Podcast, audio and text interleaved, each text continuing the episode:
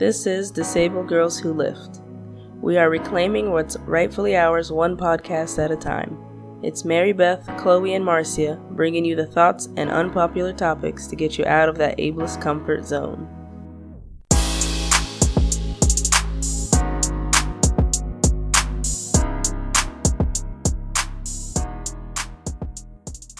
Welcome, folks, to another episode of Disabled Girls Who Lift. Happy to have you on the podcast hanging out with us. This is Marcia in so called Florida, Seminole Tribe land. I'm sorry. so called. I heard somebody say that once, and I was like, I'm gonna use that. All right. I love it. Introduce yourself, Marybeth. I'm done talking. Hey y'all, it's Marybeth from the California. No, I'm kidding. Uh, sitting on Oh Lonely Land um, here in Northern California. Uh, we are super delighted to be inviting uh, Katie Norton, who is our guest today. She's over in Massachusetts. Massachusetts, 21 uh, year old college student majoring in business, power lifter, super passionate about her advocacy for people with disabilities. And yeah, we're just so happy to have you, Katie, because there aren't very many powerlifters out there. So trying to find them. Yeah, thank you guys so hard. much me on today. I really appreciate it. Um, and yeah, I am a power lifter. I am hard of hearing. I'm an advocate, and I'm so excited to talk to you guys today all about it. Yeah, lovely. We're glad to have you on. So, this is a first for us. So, I, you know, I want to thank you for having the patience to kind of work with us because you are, like you said, hard of hearing, and this is a video, audio, speaking format. And I have no idea how that feels or works. So, thank you for trying to figure it out with us and making it work. Um, but the powerlifting thing, I'm a little curious where did you find out about powerlifting and how long have you been doing it? Yeah, so I guess I'll talk a little bit about my lifting background and how I got into powerlifting. So I grew up playing soccer um, all throughout my middle school and high school. I grew up playing a soccer player and I was a goalie and I loved it. However, I found that it was very anxiety inducing for me in the position of goalie because of just how much pressure rela- is like on me the whole time.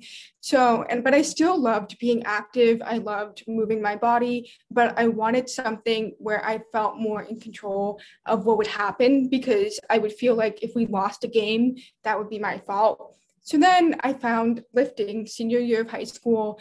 I would just go to the gym a couple times a week and I was slowly finding myself in the gym. I started to become more confident, more happy with the way I looked. My body image changed completely. And then in college, I joined the powerlifting team at my school, UMass Amherst. And um, I haven't looked back since. So I've been powerlifting since my freshman year of college, and I'm now a junior. Sweet. So there was actually a powerlifting team at your college and you just showed up like, "Hey." Yeah, yeah. It was um they kind of marketed it as oh like you don't need any experience or if you have a bunch of experience there's a place for you. So there's really just a place for everyone on the team. And it was very nerve nerve wracking for me at first to join a sport really that I didn't know anything about but the team was so welcoming. A bunch of people took me under their wing. And I hope that when we go back to school in the fall I'll be able to take some of the younger team members under my wing so I can kind of help them the way other people help me Dang, that's awesome. I wish I had a powerlifting team. So that wasn't that wasn't cool yet. When I was in college, it was like a fleeting thought like, "Oh, we have a deadlift platform. I guess we could have a team," but nothing ever happened. yeah. yeah, it's beautiful to see how much it's grown. And, and do you think too the segue from because I mean Marcy and I both also came from soccer the segue from i guess having the power in the lower body or just strength in general minus the speed in powerlifting you kind of take a little bit of the speed out. Um did you find that fairly easy for you Yeah, um, I say I definitely was very lucky that I came in already with lower body strength and muscle in my legs. So that definitely helped me with the squat and the deadlift. But I was based from upper body wise, I was starting from the ground up. I had pretty much no upper body strength because with soccer, they focused a lot more on conditioning and being in shape yeah. rather than muscular. So, and I think it also could be really helpful for high school sports teams to start getting in the gym and weightlifting too. Because there's so many women out there who are just so terrified of getting into the weight section because it's such a male dominated activity. And i feel like it could be so great if athletic trainers helped women in the gym especially in at an age where they're still finding themselves you know? Definitely. Mm-hmm. i'm i will always be salty that in high school if you played on the men's basketball or football team, you automatically got an elective weightlifting class. Mm. You got to have a class period to going to the gym.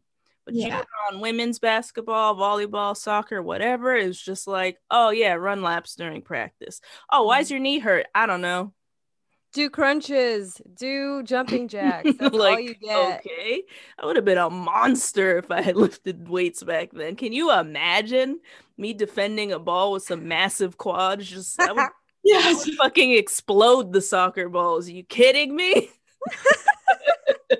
I'm thinking back and now I'm realizing there actually was a weight class. Like there were multiple gym class options. And I don't think there was a single girl who did the weight class. No thinking about yeah. it.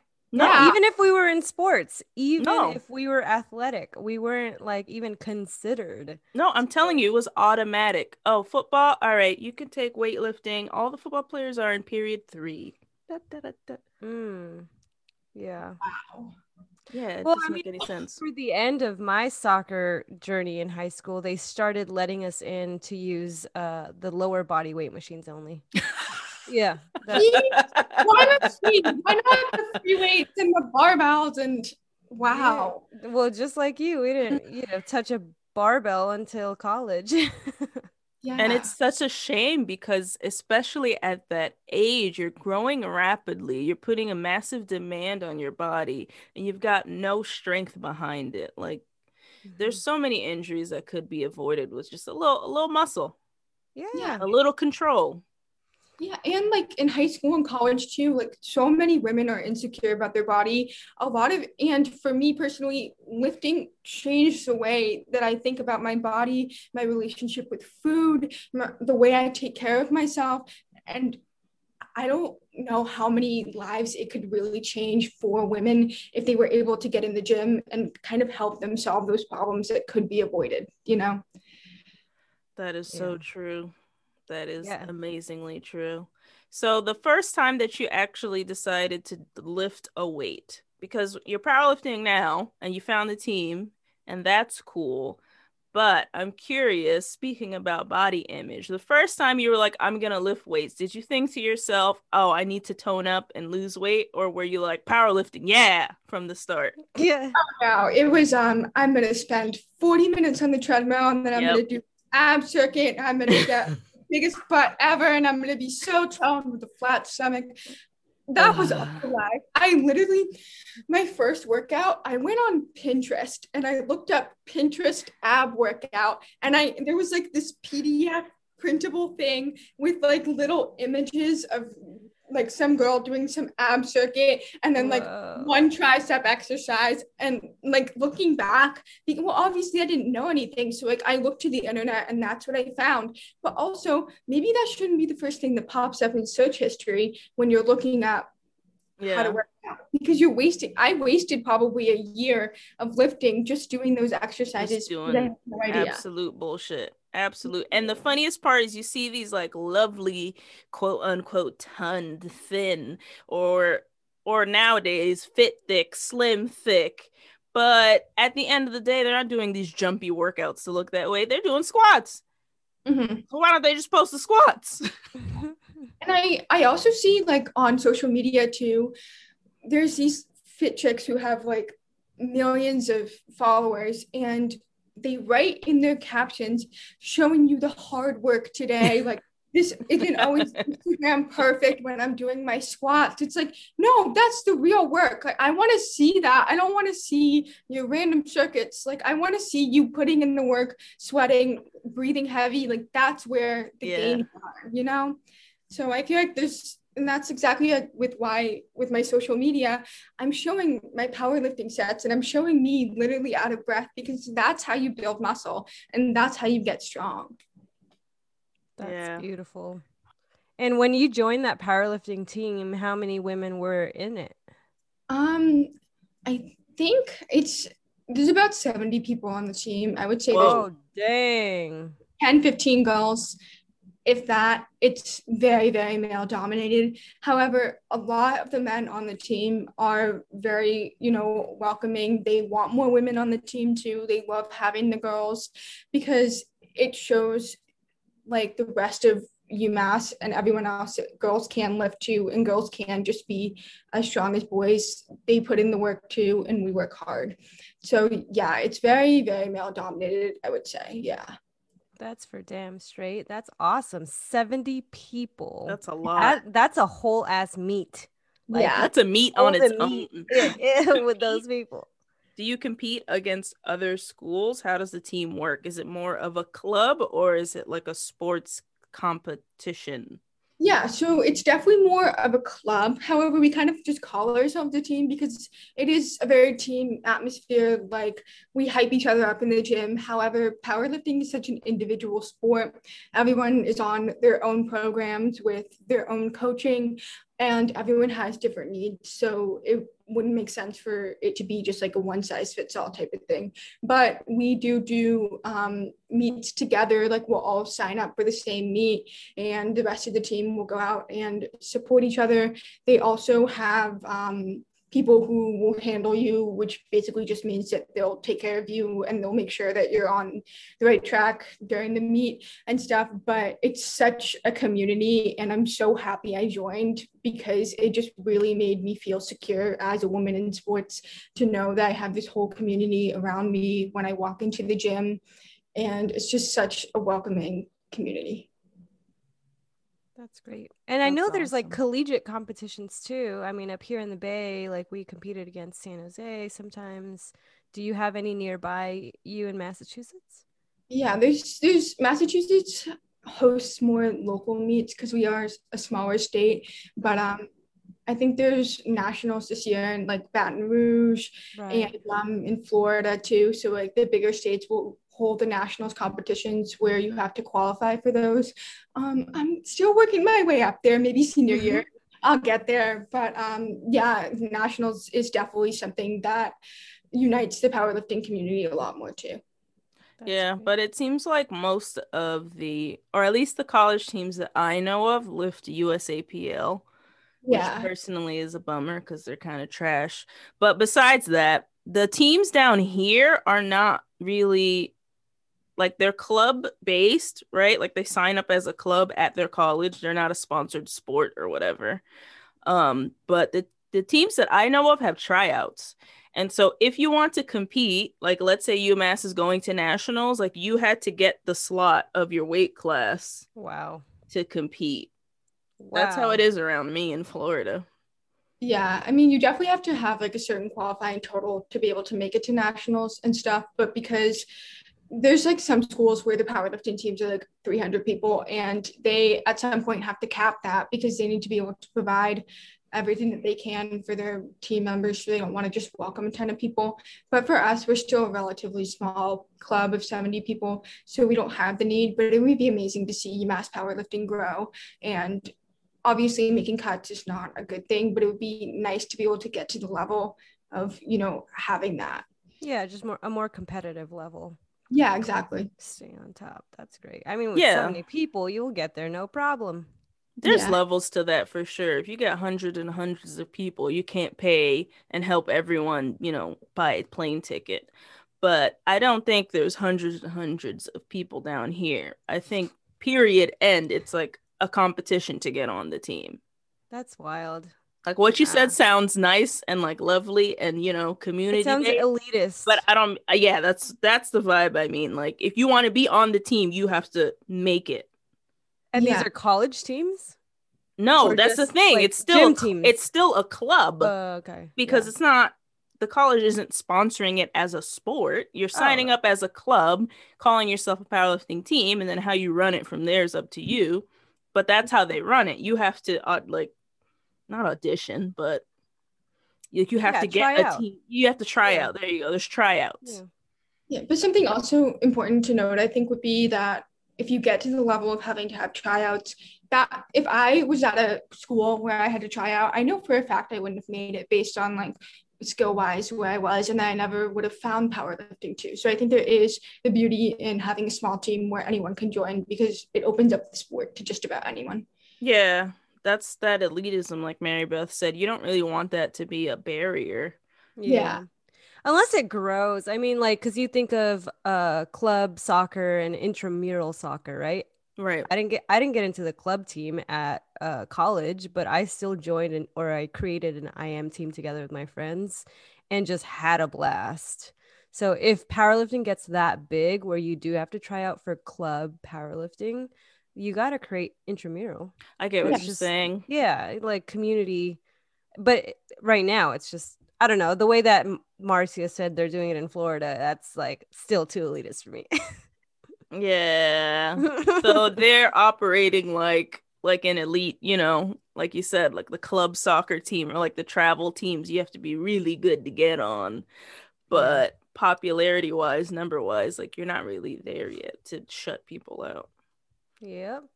Katie, you mentioned something that like I think is really a huge telling point as to how a lot of women get into powerlifting too. The fact that it's such an individual sport, right? In soccer, it is not. You felt a lot of the pressures, the anxiety as a goalie um, or just any player on a team versus now where your your goal is your goal you're pushing yourself you have your own personal records to beat um, like how much of a change was that for you from a sport like soccer to powerlifting Um, I would say it's a good change and a bad change. I'll start.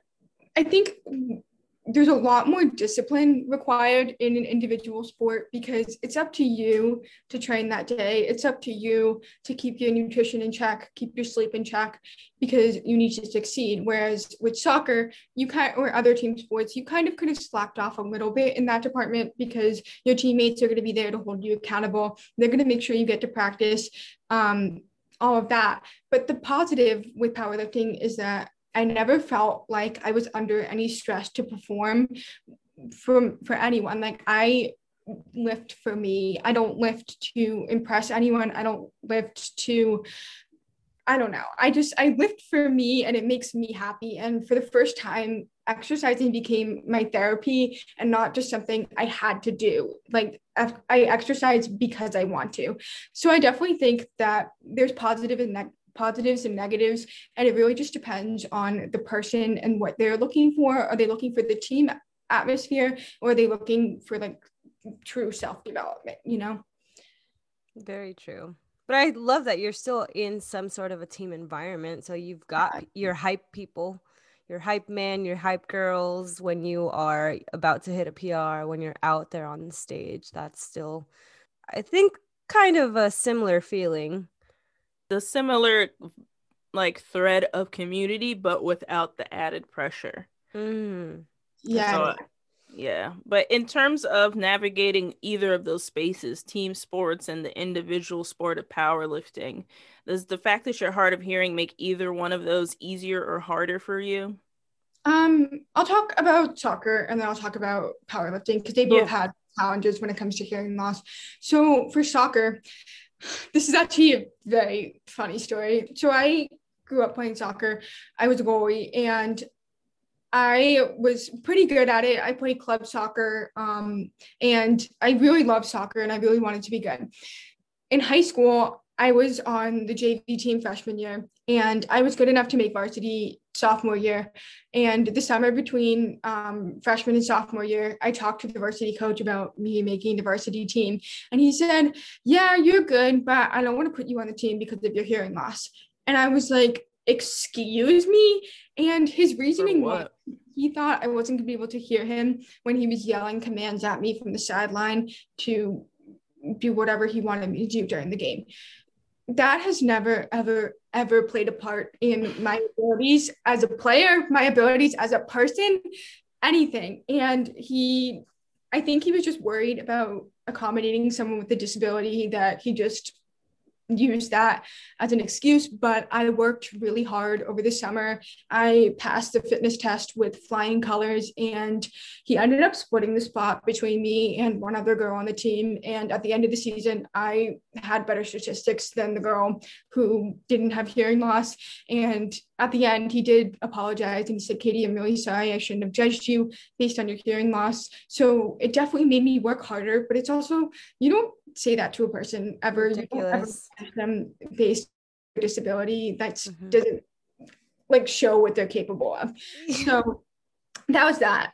And then with powerlifting, my first powerlifting meet, I was really, really worried about being able to hear commands because you are given commands to unrack the bar, rack the bar, press it, all of that. I for think of that. and- yeah. So for squat and deadlift, it was fine because I was looking at the head judge so I could see the commands because they have to like move their hand to give you directions as well. But on the bench, I was lying, lying flat on a bench, looking up at the ceiling. The judge is six feet behind me, so I can't see him at all while I'm pressing. So I advocated for myself. I went to the meet director at the beginning of the meet and I said, Hey, we might have to make some accommodations for me because I don't want to be judged on my ability to hear. I want to be judged on my ability to actually lift the weight. So what we did was we had the um, head judge. He moved closer to me during my lifts, and we decided that if I had ever missed a lift based on racking commands, I would still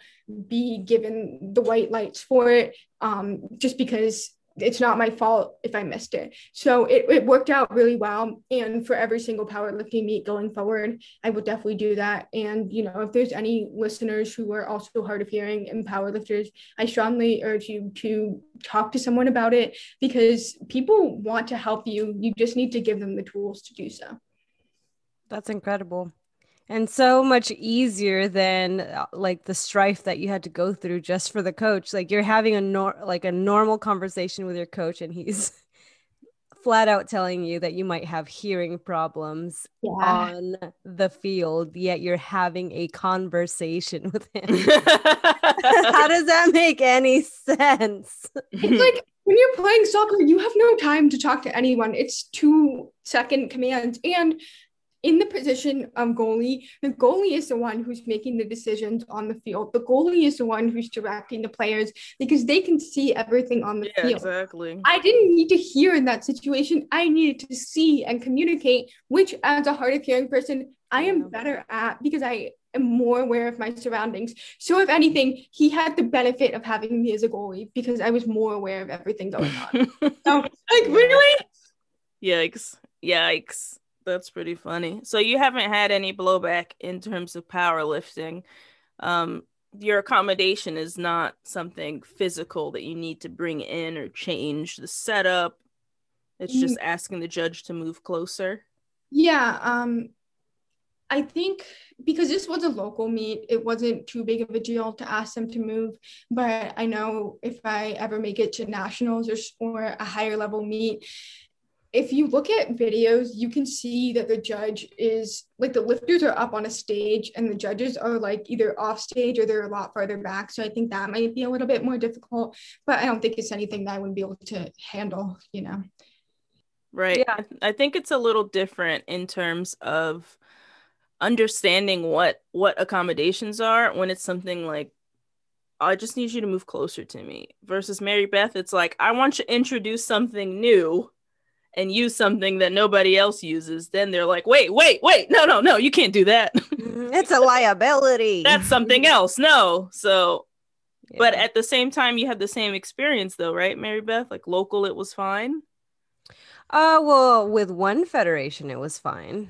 locally And so locally and i'm sure nationally i mean it's on the rule book that's that's a great thing about accommodations though katie just having people meet directors uh, judges who are open-minded to hearing out what those accommodations are mm-hmm. be it a blind powerlifter who just needs somebody to guide them to the bench or guide them to the bar um, which is not necessarily allowed for able-bodied lifters um, but if you don't have someone who's open-minded and li- and is like no well if you bring a second person that's cheating we have to weigh them into you know it's just like the logic behind some of these federation organizers just blows my mind. Like it does not make any sense.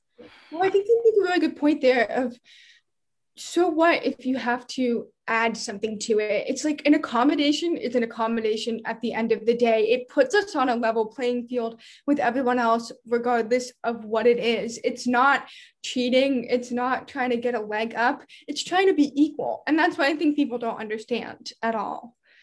That's that's beautiful that your first it was your first meet too right? Your first yeah, local yeah. meet and first competition um, was a good experience that way because you can also use that as an example for any national meets, international meets. Like, hey, the accommodation has been made in the past. This is how we do it. Like you said, I'm providing you the tools. How can you possibly say no to that?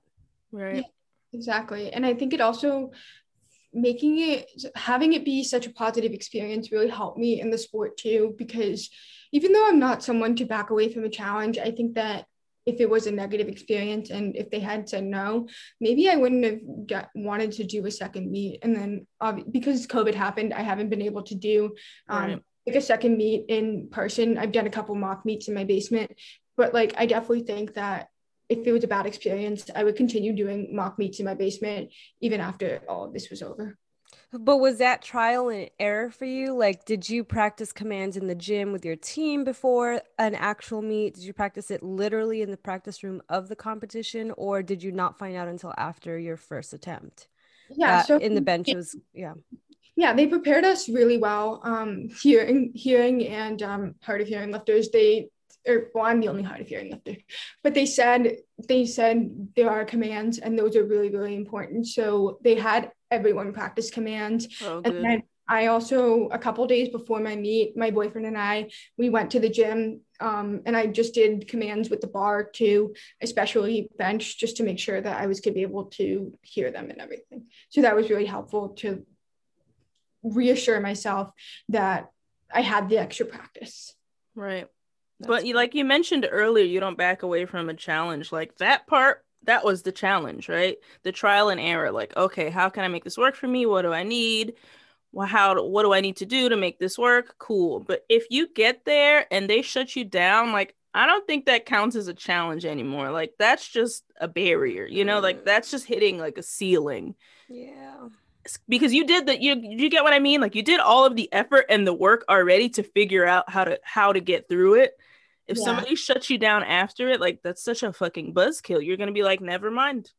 Yeah. never mind. And like I definitely under- agree with that. And sometimes in that situation, you have to weigh.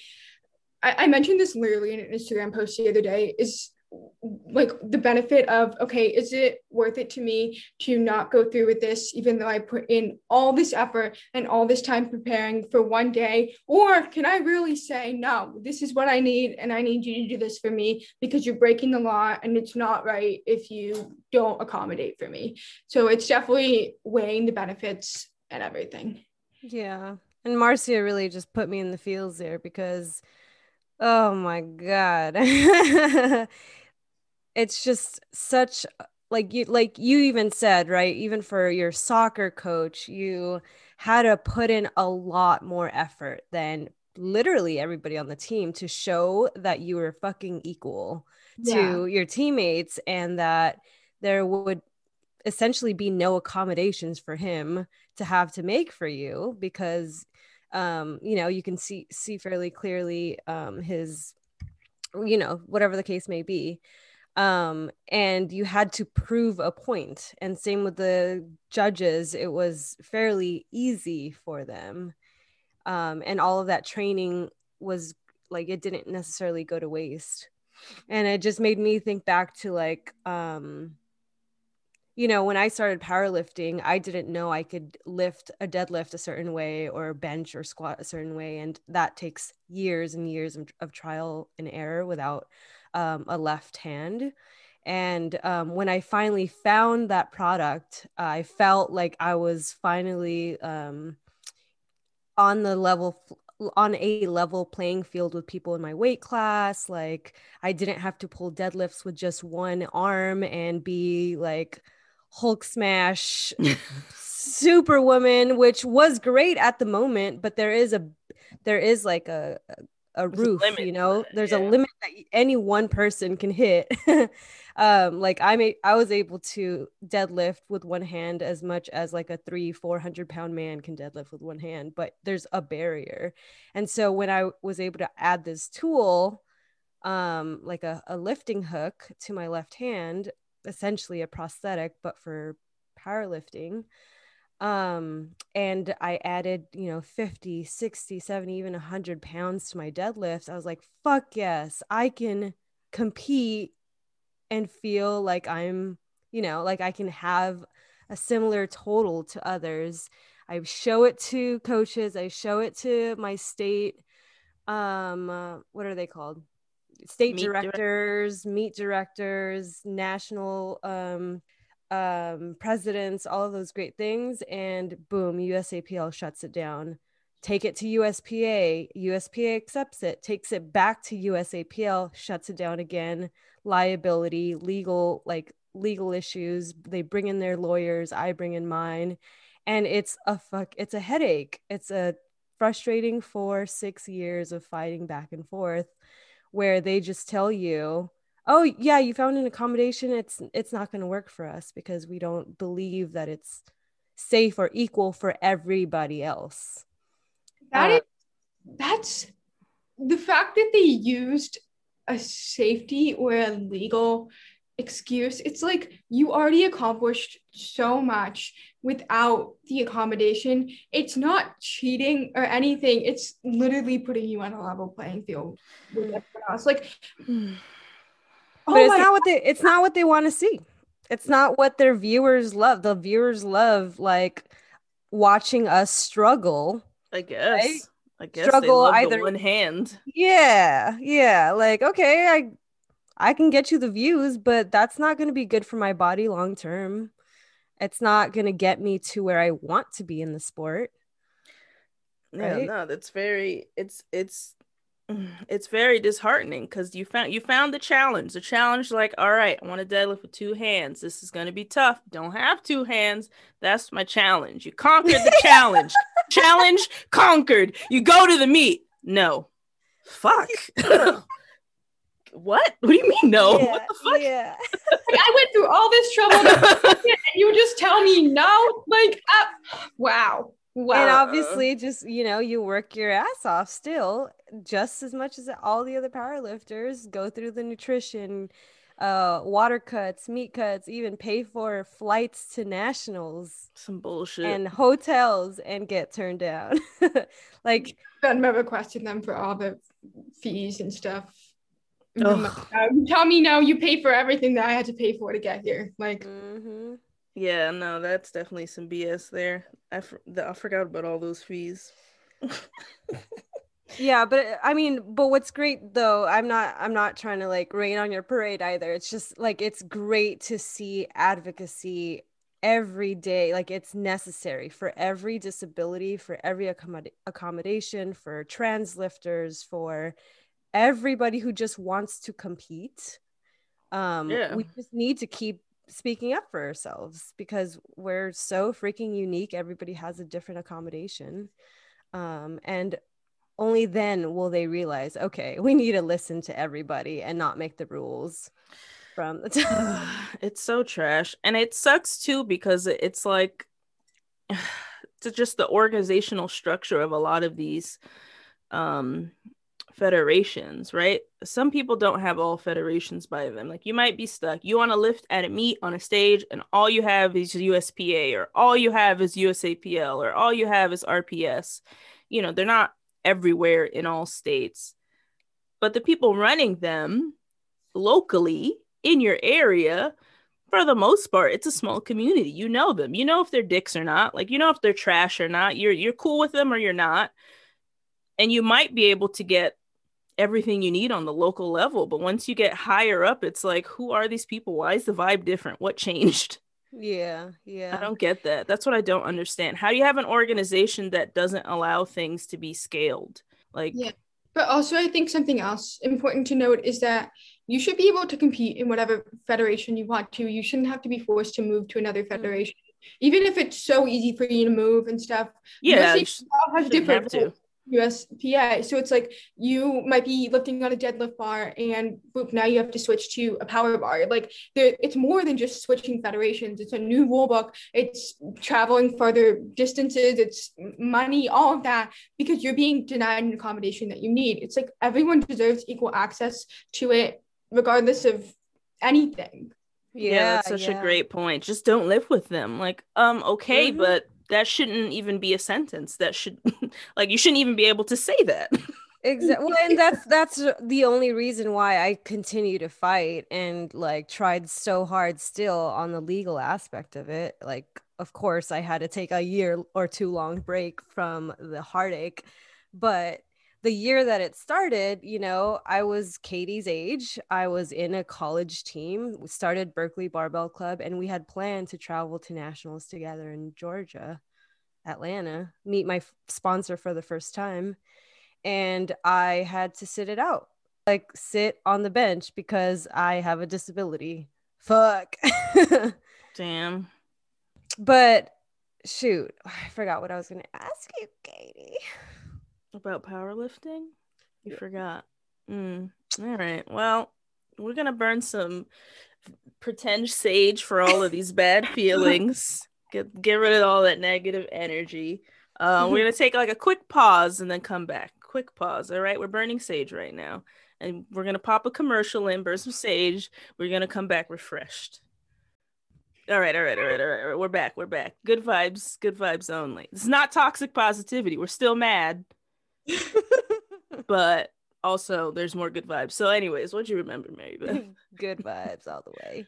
Um, that made me think of, and I know Katie, you're still kind of new to competition, but um, you don't have to tell us which federation you're competing in. However, in um, the USAPL, they created a new division for adaptive athletes. Oh, yeah. if you only had the option to compete in adaptive and didn't have an, like the ability to compete in open because the rule book says so um yeah what would you, do? what would you do? If you went to the national and they were like okay katie well if you want that then you have to do adaptive division. You can't compete in the open. I think while an adaptive division is a great idea my accommodation is having you move closer to me to say commands. Like it, my accommodation is really not that big of a deal. It's you taking four steps closer to me, and then it's good. So I definitely think it's great, but then it's also signaling people out, singling people out because of a disability. And some people don't want attention brought to it. And it's other people deciding that attention is going to be brought to it. And I think it'd be very interesting. And I do compete in USAPL, but I think it would be very interesting to see who made the idea to have this new section. Was it disabled people or was it able bodied, you know? Oh, it's definitely not disabled folks. Yeah, yep, they didn't ask us. Discrimination no. and like no, yeah. Like, at the at the top end, the folks up there don't know what they're doing. And they yeah. don't want to know what they're doing because it's not like people aren't here saying, Hey, look, I'm disabled. This is how we could do things. Or that's Marybeth, how long? Or people that are trans that are like, Hey, what's up? Um, I don't identify with any gender, so here's how we can do things. Like these people exist, but they don't really yeah. care. And then also, like at a meet, let's say you are competing in this new division, are you competing against yourself because there's no one else registered in it, or are you competing with one other person? It also just decreases the competitive atmosphere of mm-hmm. not able to. And then also, do they get the opportunity to win best lifter, or is there a separate best lifter category? It's just I get, I understand why they think the idea could be a good good idea, but like run it by the people that it's affecting yeah, one hundred percent. Bottom line, you know, just run Yep. it by them. You th- you would think that makes sense, but that's not the way things go for some strange reason. Yeah, even just one pass through, like one survey, one questionnaire, you could go to one community. It like will probably have the right answer for y'all, but they didn't even try. Um, Yeah, no, I like the idea of providing the option. Obviously, not requiring that all people Yeah. identify with a disability, chronic illness, um, anything has to, you know, compete in that that division. Just because you're like you're asking the right questions, Katie. Is is there a best lifter? Or do they have their own separate categories? There are not going to be separate weight classes for one. It's just no weight class. You are in just adaptive in. and that's it. Uh, there aren't any. What was it? There aren't any like. oh, there's no national. yeah, nothing yeah. for you can't to go compete in. nationally. Um, and then you can't. There are no records. They're not going to. are you serious? No records? Is that like outright in the rule book? It's almost laughing at us. Like we just get a uh, participation That's a medal. money grab. That's a money grab. That's saying here, come compete with us because we have this thing for you, but we're not going to give you any opportunity to advance, succeed, win anything. what? yeah, it makes no no sense. Mhm. Nonsense. I don't get it. I don't get it at all. And it's I don't know. Is it a culture thing? Is it the type of people that do powerlifting? Because I mean, it's it's coming up in other things like CrossFit. Um, I don't know if you know anything about CrossFit, but there's pretty much an organization that was like, "Fuck this, we'll figure it out," and they're called WheelWOD, and they did their own. They do their own entirely separate programming but it's picked up so much steam that now CrossFit is like, all right, WheelWOD, what do you want us to do? yeah. And it sucks that it has to reach a level before people start to Yeah. care. Like you should Like- care in the beginning, not because something's gaining traction and all of that. Like, yeah, the biggest thing why is, oh, is like, that the oh, wait, only- more. They're like more of you exist. Oh, Wow, I have no the idea. Yeah. Yeah. Oh, you guys could pay for this? All right, let's charge them. All right, come in. Come on down. The price is right. oh my gosh, it makes no sense. It's just bullshit.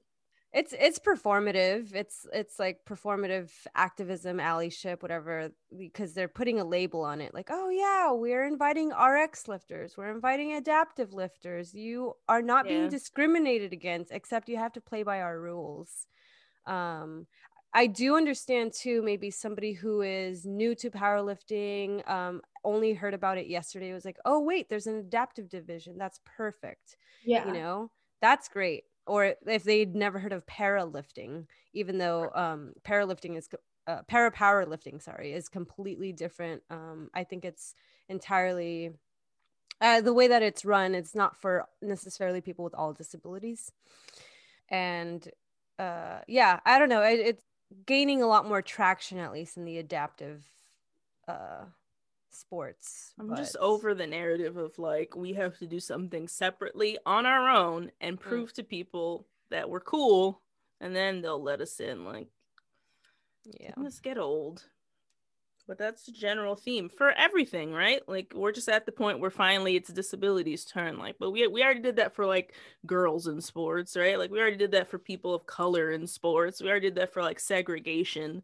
And it's 2021 and we're like just touching disability. Like like we still didn't even get through the women in sports yet, right? Like yeah yeah like It's when is this ever going to end of just putting people down because you think they're not capable? It's like anyone should be equal, regardless of literally anything. Why do we have to continuously fight like any type of group? You know, like yeah.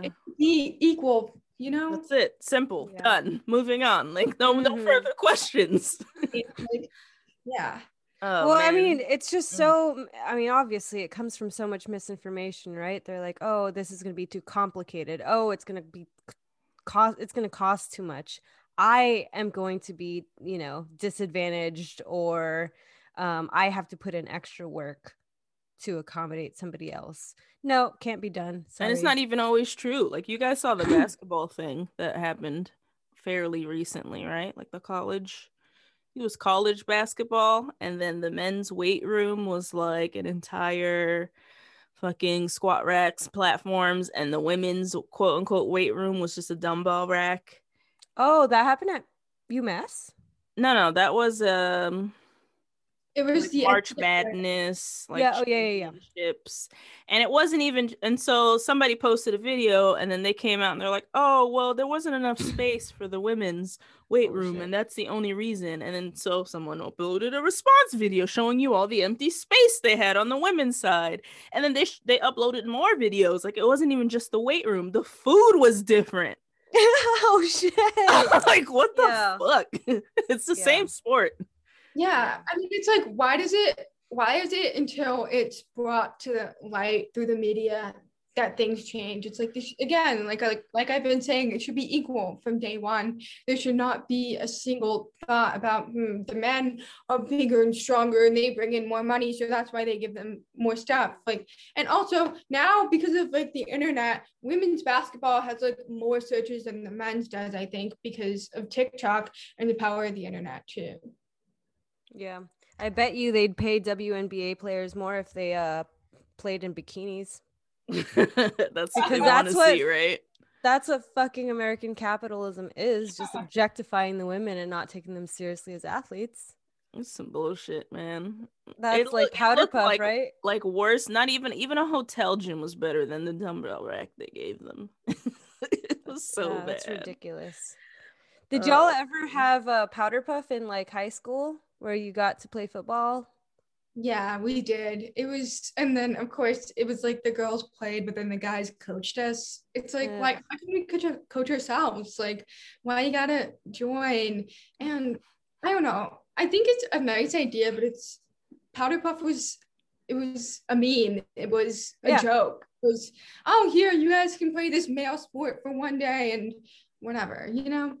Yeah, I played flag football. That was ours. So you pull flags, you don't tackle. Yeah. But that's what I'm trying to say. Is like we're just we're just put out there uh for the gaze of the male body or whatever. You know. I wanted to play football seriously, powder or flag, and that's not what it was out there for. It's not what it was intended for. Yeah, there's pro women football leagues out there nowadays, and not the bikini one because there is a bikini one, Mhm. but there are. I found somebody now. I forgot her name. And rugby. Some of the Oh yeah, strong, rugby's badass women I know are in rugby. rugby looks scary for somebody with spaghetti joints like me. rugby not would not be a good look. Um, uh, do you have any interest in other strength sports at all, Katie? Ol- uh, like Olympic lifting, strongman, throwing sports? Uh, well, I have really bad wrists, so I can't even front squat the bar without pain. So I don't think Olympic lifting would be for me. I think you know the clean and I don't even know that much about it, but I think the all movements they are cool, and I have so much respect for um people who do that because that's awesome. But no, I think for the most part, I'm going to stick with powerlifting. Maybe I'll go back into bodybuilding a little bit more just to build up the muscle that I have, but I would never do like figure competing or anything like that. Um, I just I enjoy the strength aspect of it, and I enjoy seeing the, my numbers improve and like constantly working towards that goal. Well, both of us have tried. Well, Marybeth dabbled way more in Oly than I have because she's actually competed. But I've done strongman also. Strongman is fun. You should come to the dark side. Throw some stones, flip some tires, throw some logs over your head. It's a great time. Yeah, I've seen Great the stone one where they like put it on their knee and then they like throw it over the thing. That's awesome. I, I think that could be fun to do maybe for like a couple days or something, but I don't think I could see myself like actually doing it at a sport. But like maybe a couple like trials. Just try it one time like for a- the a gram gas and then never touch it again. Yeah. uh that one would be some figuring out also because there is a lot of commands. Really? I didn't know that. Mm-hmm. There's a lot of people telling you when you could drop things, stop counting, telling you when you're getting a no rep. But they're really close to like they follow you from one um area to another, right? Oh yeah, the distance is not. You. They're like on top uh-huh. of you. They're like right there. There's no face. stage. There's no like separation. So that's that's true. Yeah, and then we could also probably make a, an accommodation where like instead of standing like to the side of the person, like if for hard of hearing, stand in front of us instead so that we can read lips too. So I think there's definitely like any adaptation that you can make to any sport without it being a big deal, you know. Mm-hmm. So this might be a dumb question, but does that make you like a pro at multitasking? How can you read lips and lift a weight at the same time? Yeah, how? I think how. Well, I mean, I've been good at multitasking my whole life, which I definitely think kind of has led to my success in the sense of like I'm very, very, very aware of my surroundings all the time and I'm able to do multiple things at once. Like this is like if I'm cooking or something and someone's talking to me, I can do both things at once and be fine. So I definitely think it's just a very good sense of awareness and really making sure I know everything that's going on. Hmm. So does that mean when you're going into a new environment, whether we're talking about a new gym or a new classroom, is that something that you have to spend extra time like scoping out and like getting used to? Like can you could just jump into something new or do you need time to adjust? Um, I would say in social situations, particularly if I'm in a group or something, it definitely takes me a little bit of time to warm up. If it's my friends, they understand that, you know, they need to be looking at me when they speak. Don't mumble, don't cover your hands with your face. But if it's a completely new environment with people I've literally never met before, they don't know I'm hard of hearing. It takes a little bit of like actual physical adjusting, like, okay, I need to move a little bit to the left so that way I can read read this person's lips and then I need to shift my body back so then I can see them. And also, you know, lighting plays a big part in it too. So I definitely think there's adaptations in every single environment, but it's definitely a lot easier when the people in the environment know who you are. Right. Yeah. Well, and for for this podcast too, thank you for telling us uh, to ensure that our video had good lighting, um, you know, live transcripts are on for the first time here on the Zoom call. So that's that's also really nice. And then for what can we do better um, when it comes to the pandemic and wearing masks too? I've got you know cousins who are in speech therapy and wear the clear masks. Um, do you have you liked when people take their mask off and just stand like 12 feet away from you when they're speaking? It the pandemic has been really hard mentally for the whole deaf and hard of hearing community because like we rely on lip reading. That's how we communicate. I without lip reading i can only understand 37% of what is said and then everything else is filled in by context clues and lip reading. So to just have that taken away from you is really difficult but I do like it when people take their mask off and step away. However, I have, because of COVID and stuff, I have really bad anxiety now. So it's the risk of do I want to communicate or do I want to potentially expose myself to COVID, you know? Yeah. So it definitely, yeah. Like it's, and it also like it puts the deaf and hard of hearing community more at risk because we the mask thing is hard for us and that's the thing that protects us against covid. But in order to communicate we have to you know make the decision of mask or hearing. So that's mm-hmm. helpful. The clear masks are nice. However not everyone wears them. Um, not everyone you know thinks about the importance of them. And then also i don't know if there's been any studies done about the effectiveness of clear masks versus regular masks too yeah, that's what I'd love to know because I don't even wear fabric mask. I wear like straight up N95 mask, and I don't think there's clear. Oh yeah, because I went of those. No, no, I went to the um, ENT, and um, I had to take, and I had like a sinus problem, so I had to take my mask off. She wore a clear mask for like the initial consultation of the appointment, but then she had to put the N95 on while my mask was off, obviously for her safety. Like I'd rather her feel more comfortable than have a clear mask mm-hmm. and then so i couldn't understand anything that she was saying during the actual appointment so then after it was done she then had to go back and change put a clear mask on so it's just a lot of ab- adaptations that come along with it Right. And is there any everybody... time that go ahead, Marybeth? Well, just you know, there's there's speech to text. We've got this freaking technology at the palm of our hands where everywhere we go. I I just remember traveling internationally and even when I couldn't communicate in like Thai or Mandarin, um, there are apps that you can speak into, it'll translate it for you, or just writing it down, you know, and communicating for customer service. We would, um, if if we didn't have our ASL employee, um, uh, you know, ASL interpreter employee there, um, writing it down is also somewhat helpful, especially yeah. with the masks on.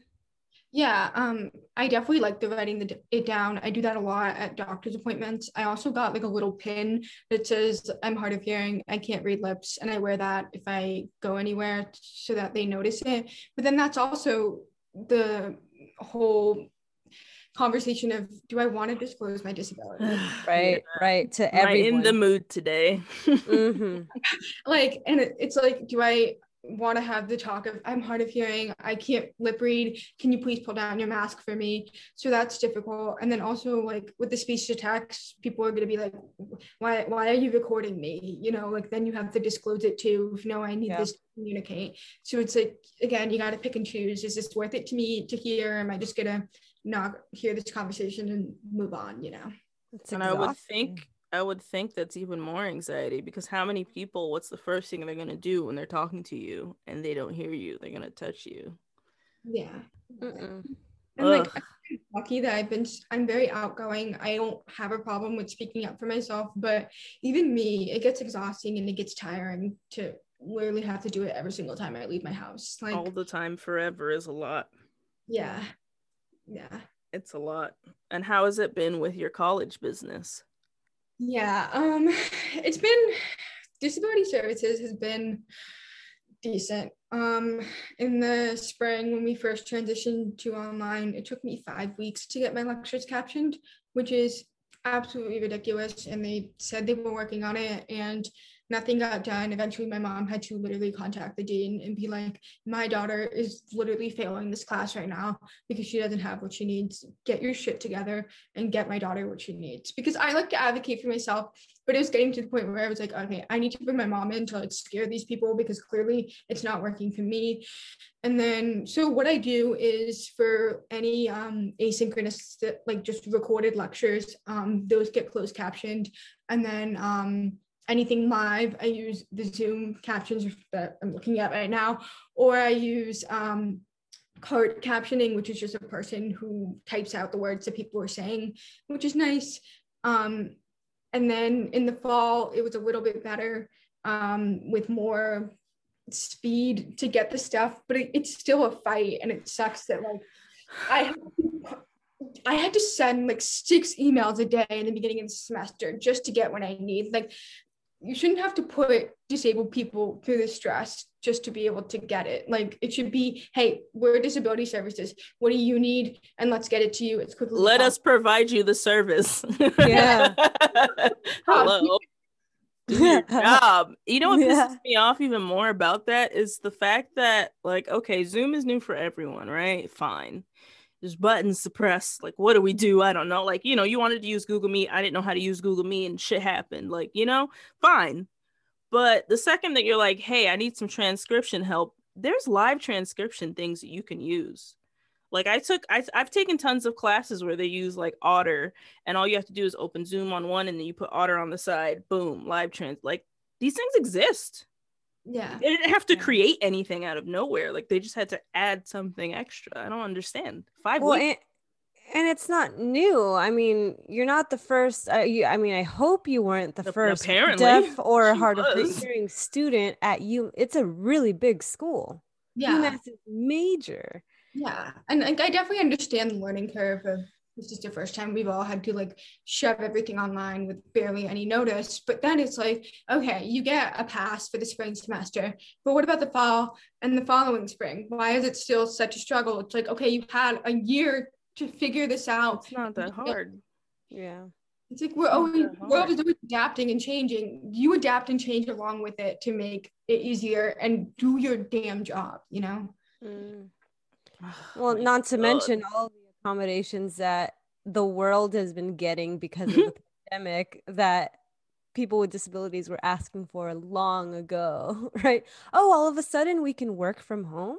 Mm-hmm. All of a mm-hmm. sudden we can uh, tune in via Zoom. We could do interviews virtually. You don't have to uh-huh. hop on a plane for this job.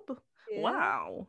Mm-hmm. And with Zoom too, like it took them so long to figure out closed captioning. Like why why is it a pandemic that makes you do it? You've been, I don't know how long Zoom has been around, but probably long enough where it should have been figured out like years ago, you know? Like, why is it now? Yeah, it makes no sense. There's third party apps that have been doing it this whole time. They've just never, they've just been like, mm, who cares? Yeah. And then also, you like only paid accounts could access it for a while now. Like, that's what about people Why who don't do have money to afford it? Like, they deserve access too, you know? Uh, it makes no sense to me. The things that they decide to charge for, it just makes no sense to me whatsoever. Because those third party apps aren't free either. You know, they've been around and they've been doing the live transcription and closed caption. They'll transcribe your videos, blah, blah, blah. But that shit ain't free either. Yeah. Like, it's expensive being disabled. Damn. yeah. I'm and too. So much the and and other um I don't know other adaptive tools that are out there, uh, the ones that help you open jars or cans easier. Um, they're uh, typically a lot a lot more expensive like you are still not an accessible company if you're going to have to charge hundreds or thousands of dollars for your accommodation nope. You know speaking of of like stuff you have to buy how do how do hearing aids work? Because i don't know anything about that all i know is like physical stuff. I know about wheelchairs you know i know about braces and that's a mess. Is getting hearing aids a mess? Yeah um it's very weird with insurance. Um I am very fortunate that I have wonderful insurance through my mom's work because she worked for she worked at UMass Lowell, so she had um, insurance through the state, which was wonderful. And um, I got new hearing aids every five years. It was always covered, and then something changed with insurance. And at one point, I was able to get them every three years, but now it's back to five five years is about how long hearing aids work. And hearing aids are expensive. Like I think this pair that I'm wearing right now was like upwards of nine thousand dollars, maybe more. And then also there is and they, they last five years. So it's like it's an investment. And then there's batteries that cost like 20 bucks for a pack of like six cases. Batteries last every they die every like three to four days. There's audiology visits. There's and then if you need speech therapy and all of that, like the costs add up. And insurance is very picky when it comes to, oh, well, is this necessary to help the person's quality of life? Or is this something that could enhance it, you know? And it's like, stop forcing, like, stop, stop deciding for people what they need and what they don't need. It's like, if a person needs hearing aids, they need hearing aids and it's going to help their quality of life. So pay for it, you know? Yeah if the technology is out there, why not just share it with people who need it? They don't want to pay for shit. If you have some braces, they want to give you the clunky old school braces. If some new company comes out and they're like, look at these, they'll be like, nope, you don't need them. Just get the cheaper ones. Mm, the most the most basic ones where yeah it does, will does not that, necessarily improve your quality of life. Does that yeah. happen for the hearing aids also? Are there like better ones, but they want you to get the cheaper basic ones? Well, I've seen because I'm on I'm in like a couple Facebook groups for people with hearing loss, and there's so many posts of people being like, I need hearing aids, but like I can't afford it. So like I'm gonna get ones from Costco or I'm gonna see if I can get secondhand ones, which are obviously cheaper. But hearing aids are not one size fits all, and they're very customized to the individual. And because there's also different degrees of hearing loss, there's different degrees of hearing aids and loudness and amplification. So it's mm. like based on your economic status, you might have, and also the less powerful hearing aids obviously cost less. So it's like you might need something stronger, but you can't afford it. So you have to get something weaker and you're still spending a lot of money, but it's not going to work perfectly for you. So some people just decide, well, oh, if it's not going to give me like better hearing, I'm just not going to bother, you know? Man. And did you say that was nine grand before or after insurance? Um, before. So like insurance always covers it for me. I've never had to Okay. pay for hearing aids at all. Sometimes we've had to pay for like ear molds and batteries, which it's like a hundred bucks, but it's it's really not like that much. Yeah. But to the with- whole nine. aids, they're expensive, and then also Wow. yeah, and like they break down, and you need to get repairs sometimes. That costs money, so it's just people are being put at a disadvantage because they don't have Cover this. And how does it work with sweat? Um, I can't imagine living in Florida and being human, sweating all over my hearing aids, and then they're like, "Up, three more years." Like, what the Yeah. fuck? yeah so i had um waterproof hearing aids for a little bit but they would die after like 30 minutes because once water gets in the battery compartment they die anyway so it wasn't not waterproof at all. Yeah yeah They have the the That's little holes viruses- that you need to hear through. like an asterisk. yeah. and Um, um i have water resistant so like if i'm sweating it'll be fine um but like if i was playing outdoors in the rain or something they would die so my whole life it's kind of been like avoid water as much as you can you don't break them or anything like that Right, but you, we know that deaf and hard of hearing swimmers exist. Water polo athletes, swimmers, just like, um, So you just, Just gotta, gotta take them 'em off off. and move on without them. but but there are like cues and whistles as well too when you're in the water. Yeah i mean it definitely Mm. depends on like the person's degree of hearing loss so like some people have some residual hearing so they can hear a little bit so they can probably hear that whistle or something with me i can't so i've never had any interest with water sports or anything like that because it's just like i want to be able to participate like everyone else and you can make accommodations but there's only so many accommodations that can be met beyond like the actual limit of disability you know Mm. Ah, damn. Mm. Kind of why I chose soccer. like I don't I got feet. my hands. yeah, yeah. Oh. And well, I mean, no, that's a big deal, right? Because there's there's tons of um uh jobs out there are a ton of jobs out there too that we have to consider. Like I always wanted to be a surgeon, can't be a surgeon. I played baseball a lot growing up, but I didn't feel as though I could be as competitive. Obviously, that's wrong. That's false. Mhm. Um, but you, I don't know, you. It's it's like ugh, you go into life with so much fear and anxiety that you will fail um, at some of these things, and it's all it takes is just a little more accommodation yeah. all of these industries. It just sucks because every day everyday regular stuff you're already exhausted. So it's like all right do i want to do this thing and be more exhausted maybe have some fun or maybe i'll just skip it because i'm tired like it's like something extra we always have to think about. Yeah or be the first one right? Like being the Mhm. first one is tiring by itself too.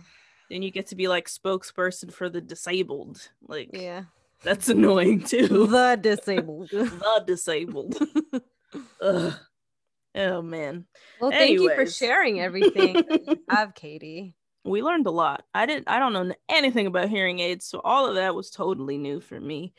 Um is there anything else that you wanted to share with listeners whether they are deaf or hearing or anything women or not? I don't know. Yeah. Um What you got your Okay. chest?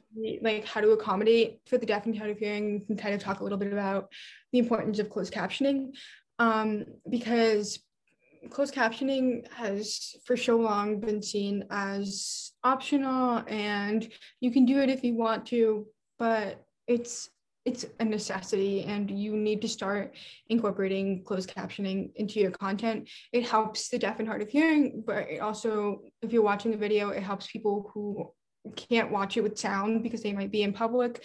It can help, I don't know, moms with babies who don't want to wake the babies up. Um, it can help your search engine optimization because they're going to pull those keywords from your closed captioning. Um, it helps so many more people and people without whose like the language that you're speaking in isn't their first language. Like it helps so many more people beyond what you might think. And so it's so, so, so important to start closed captioning your content. And I know that Instagram is starting to roll out a closed captioning feature for its stories. I think TikTok is also doing that. I know you can type your own captions on YouTube. There's a lot of options to be able to do it. And it's so, so important. Yeah. And definitely somebody that is not deaf or hard of hearing, like I need I need captions and subtitles. Like I can't just watch you talk to me. like it doesn't no. yeah. Like I'm gonna read everything you say before you finish saying it. And that's the way my brain works. So I, I definitely appreciate that point. Like yeah yeah it's just it's so important to do what you can and also as a person without hearing loss to recognize the privilege that you have of being able to access things yeah. without captioning and that like you need to do your part so that everyone can access it definitely agree thank you again katie for hopping on and yeah. bearing with us as we try to figure out how we can talk to you of course it's new for us and that was not that hard do it no. again. Not hard at all. You just held her hand. That's all we need. That's all we needed. I said hand, Marybeth. Did you catch that? you, you, did say hand. I, got, I got you this time. All right. Disabled girls out.